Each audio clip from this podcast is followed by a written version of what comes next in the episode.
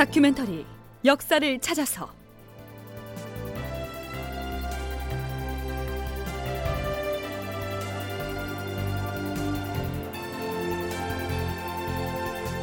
제 755편 종묘가 불탔다. 극본 이상락, 연출 최홍준.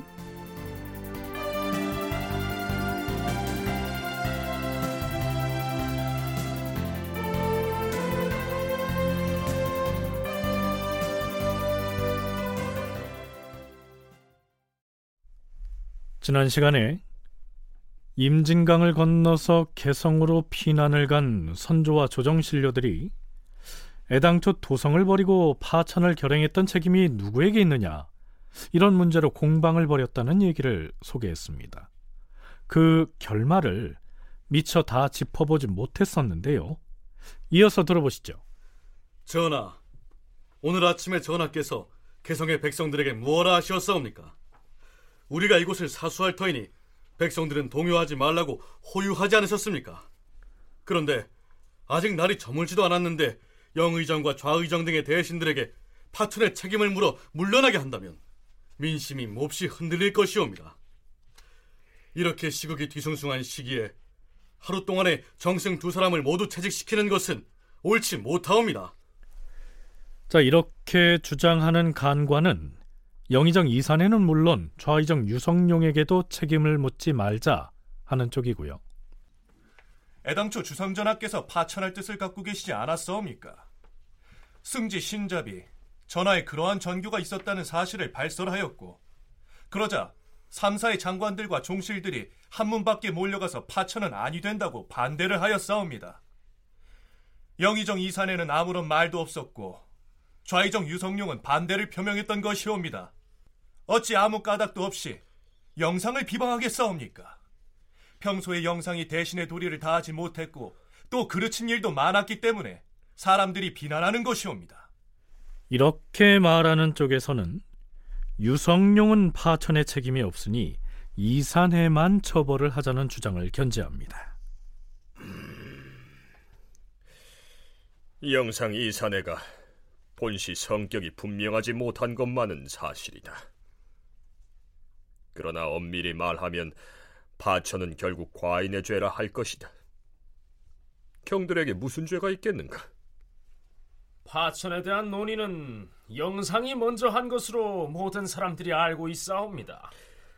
어쨌든 별난에 제대로 대응하지 못하고 적의 칼날을 받게 한 죄는 영상 한 사람이 아니라 유성룡도 함께 져야만 할 것이다. 이러한 티격태격 끝에 결국 선조는 이렇게 결론을 내립니다.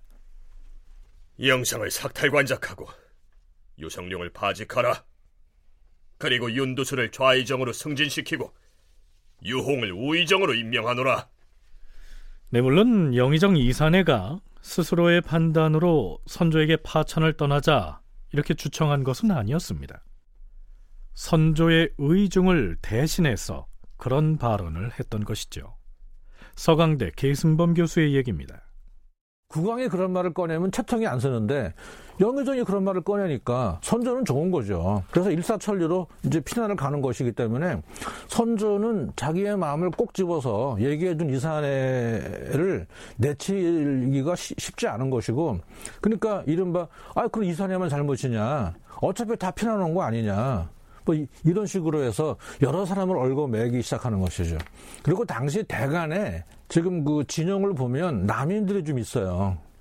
당연히 여기서 와서도 보면은 지금 나라가 지금 노란 지세의 위기인데도 그 정당하게 그냥 당색을 초월해서 영의적이니까 책임지시오. 뭐 이런 차원이 아니고 그 물 밑에서 벌어지는 삿바 싸움은 역시 당색 그 구도도 우리가 무시할 수 없을 것입니다.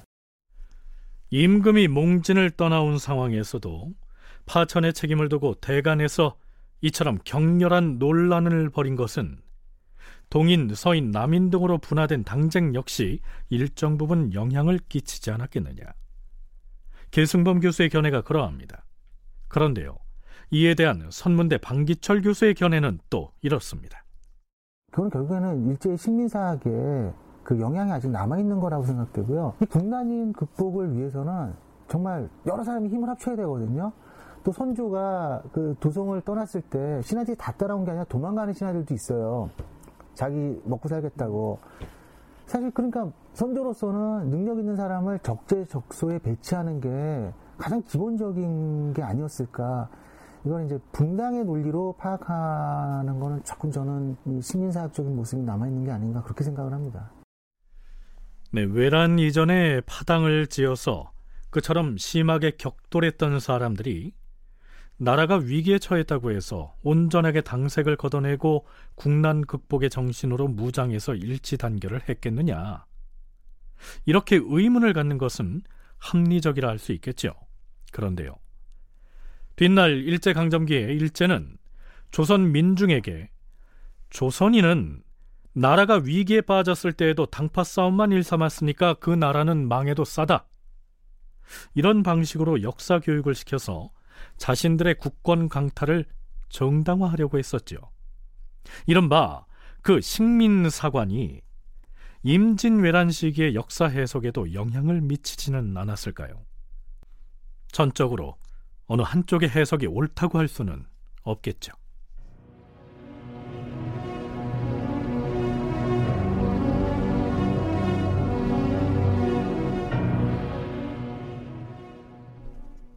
자, 그렇다면 국왕과 조정의 대소신료들이 모두 빠져나가 버리고 결국 일본군 천하가 돼버린 한양도성의 상황은 어떠했을까요? 참고로 맨 처음 부산으로 쳐들어왔던 일본군이 얼마나 신속하게 서울까지 진격해 왔는지 다시 한번 짚어보겠습니다. 해군 사관학교 교수인 이민웅은 그에 져서 이순신 평전에서 이렇게 기술하고 있습니다. 일본군은 5월 3일에 조선 국왕이 떠난 한성을 무혈 점령했다.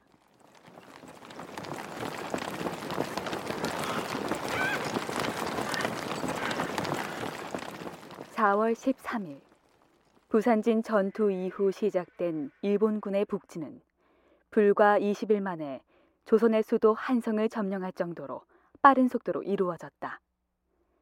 임진왜란 당시 부산에서 서울까지의 도로 사정이 좋지 않았음을 고려하면 적어도 6에서 700km쯤 되는 거리였을 텐데 조선 영토의 절반에 해당하는 땅을 채 한 달도 지나지 않아 점령한 것이었다.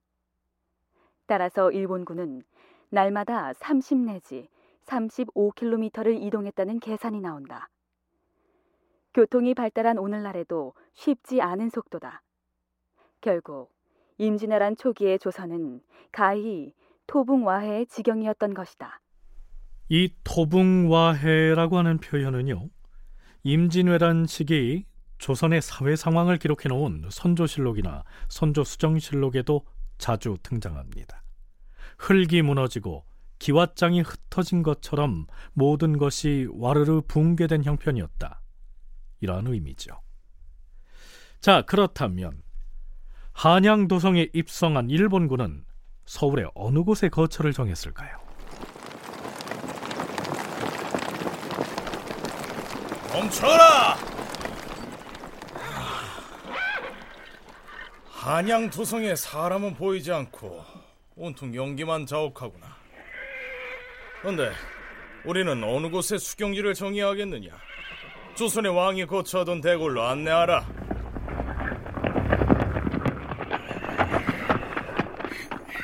장군, 우리 일본군을 안내하는 조선인 통역관에 의하면 세 군데의 궁궐이 모두 불타버렸다 하옵니다. 그러면 어디로 가야 한다는 말이냐? 종묘라는 곳이 있는데 그곳은 불타지 않고 온전하다고 합니다. 장소도 아주 넓어서 우리 군대가 넉넉하게 군진을 꾸릴만 하다고 합니다. 종묘라고 하였느냐? 종묘가 무얼 하는 곳이라더냐? 왕실 선조들의 위패를 모셔두고 제사를 지내는 곳이라고 합니다. 좋다. 그럼 그쪽으로 종묘로 가자. 예.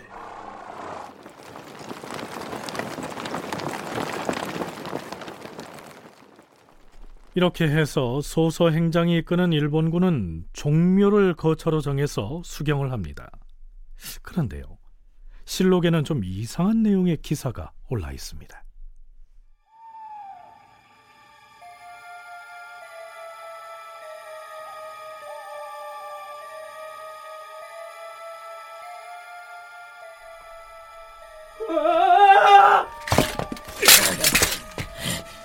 무슨 소리냐? 이 밤중에 밖에서 비, 비명 소리가 들리지 않느냐? 이 장군, 큰일 났습니다. 무, 무슨 일이냐? 조금 전에 들리던 그 비명 소리는 야간 보초를 서던 군줄이 갑자기 쓰러져서 숨이 끊어졌습니다. 장군, 군줄 하나가 또 쓰러졌습니다. 아니, 대체 어찌된 일이냐? 조선군이 야함을 틈타 몰래 잠입하여 공격을 한 것은 아니냐? 장군, 조선인 안내자에게 물어본즉 이곳은 조선 왕실의 종묘로서 신령이 있는 곳이라고 합니다. 뭐라? 그럼 그 신령이 우리 병졸들을 안 되겠다. 군사를 모두 대피시키고 신령이 깃들어 있다는 저 종묘에 불을 질러라!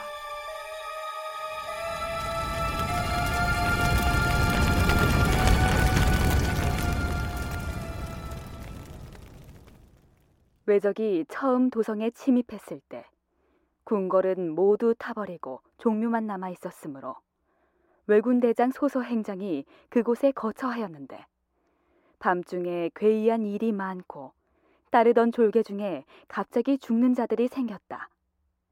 어떤 사람이 말하기를 이곳은 조선의 종묘로서 신령이 있는 곳이다라고 하자 소서 행장이 매우 두려워하여 종묘를 불태웠다.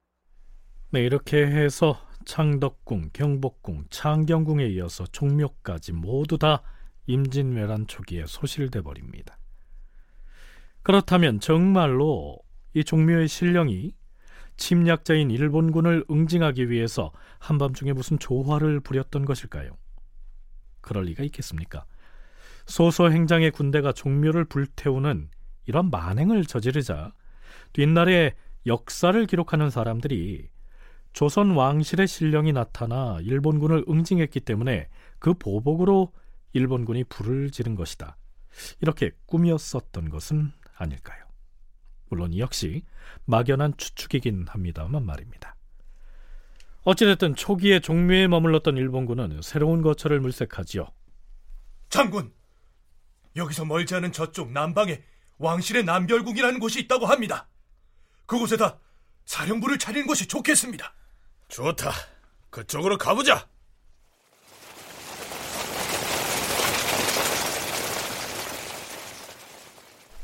이 남별궁이 어디냐면요. 지금의 중구 소공동에 있었던 조선 왕실의 별궁입니다. 태종 이방원의 둘째 딸인 경정공주가 출가해서 거주하던 저택을 그렇게 불렀습니다. 태종의 큰 딸이 아니라 작은 딸이니까 작을 소자의 소공주가 되겠죠. 그래서 그 일대를 소공주의 저택이 있던 마을이라고 해서 우리가 지금 소공동이라고 부르고 있는 것입니다. 자, 어찌됐든 그 남별궁이 임진왜란 때 일본군의 군용으로 사용됐던 것이죠.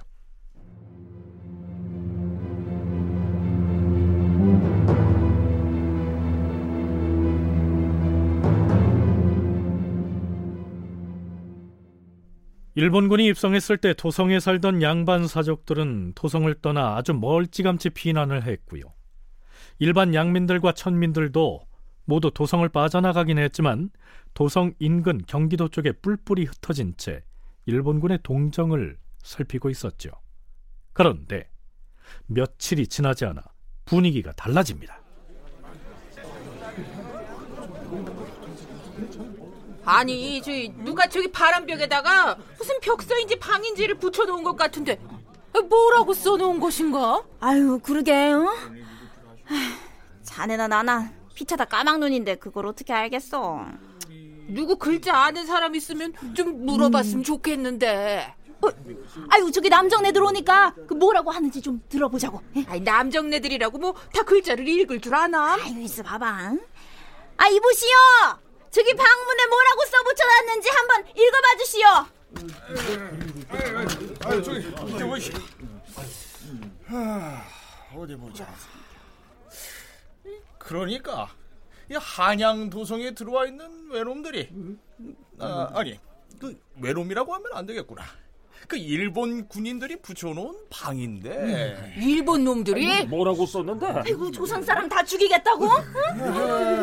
그 조선 사람일지라도 그 일본군 당국에서 발부하는 첩장을 소지한 사람은 성문 출입이 허용이 되고 그 통행을 마음대로 할 수 있으며 또한 장시에 나가서 자유롭게 장사를 할 수 있다 뭐 이런 내용입니다. 아, 그래요? 잘 됐네요. 나는 난리 집에 물건들을 그대로 놔두고 빠져나왔는데. 아 시장에 나가서 장사를 할 수 있다니 얼마나 다행이야. 그, 그, 그, 첩장인지 뭐 허가장인지 그 발급 받으러 와서 가자고.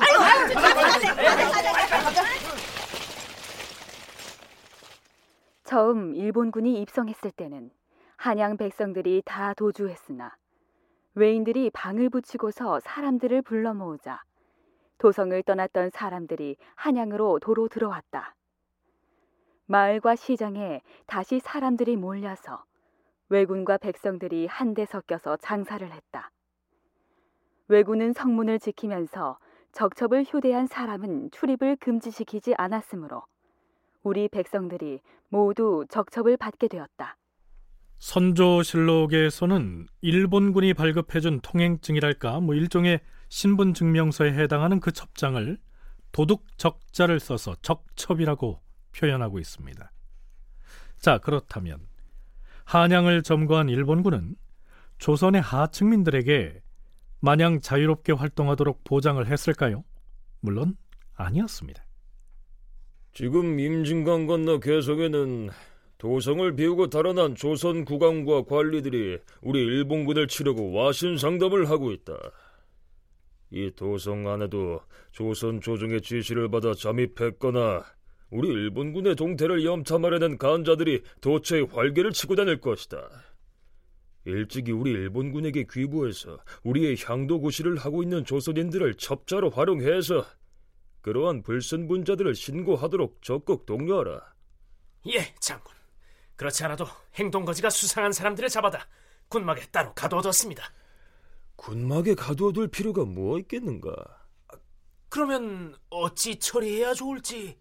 모두 조총으로 쏘아 죽여라. 예, 장군. 아, 아니다.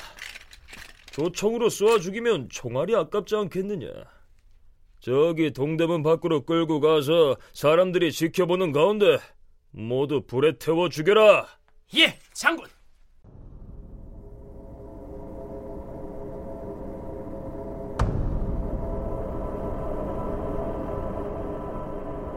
불량한 젊은이와 무례배들이 외적에게 붙어 향도 노릇을 하면서 온갖 못된 짓을 저질렀다. 외인들은 조선인들의 통행을 엄격히 통제하면서 그 향도들이 고자질을 하도록 회유하였다. 간사한 일부 백성들이 그 일을 해주고 왜군으로부터 상을 받기도 하였다. 끼리끼리 모여서 은밀히 말을 주고받다 들킨 사람들이나 혹은 거동이 수상하다 하여 잡혀간 사람들을 일본군은 모두 불에 태워 죽였는데 그 때문에 동대문 밖에는 해골이 산더미처럼 쌓였다. 네. 일본군 점령하에 한양 도성의 상황은 이러했던 것입니다. 다큐멘터리 역사를 찾아서 다음 시간에 계속하겠습니다.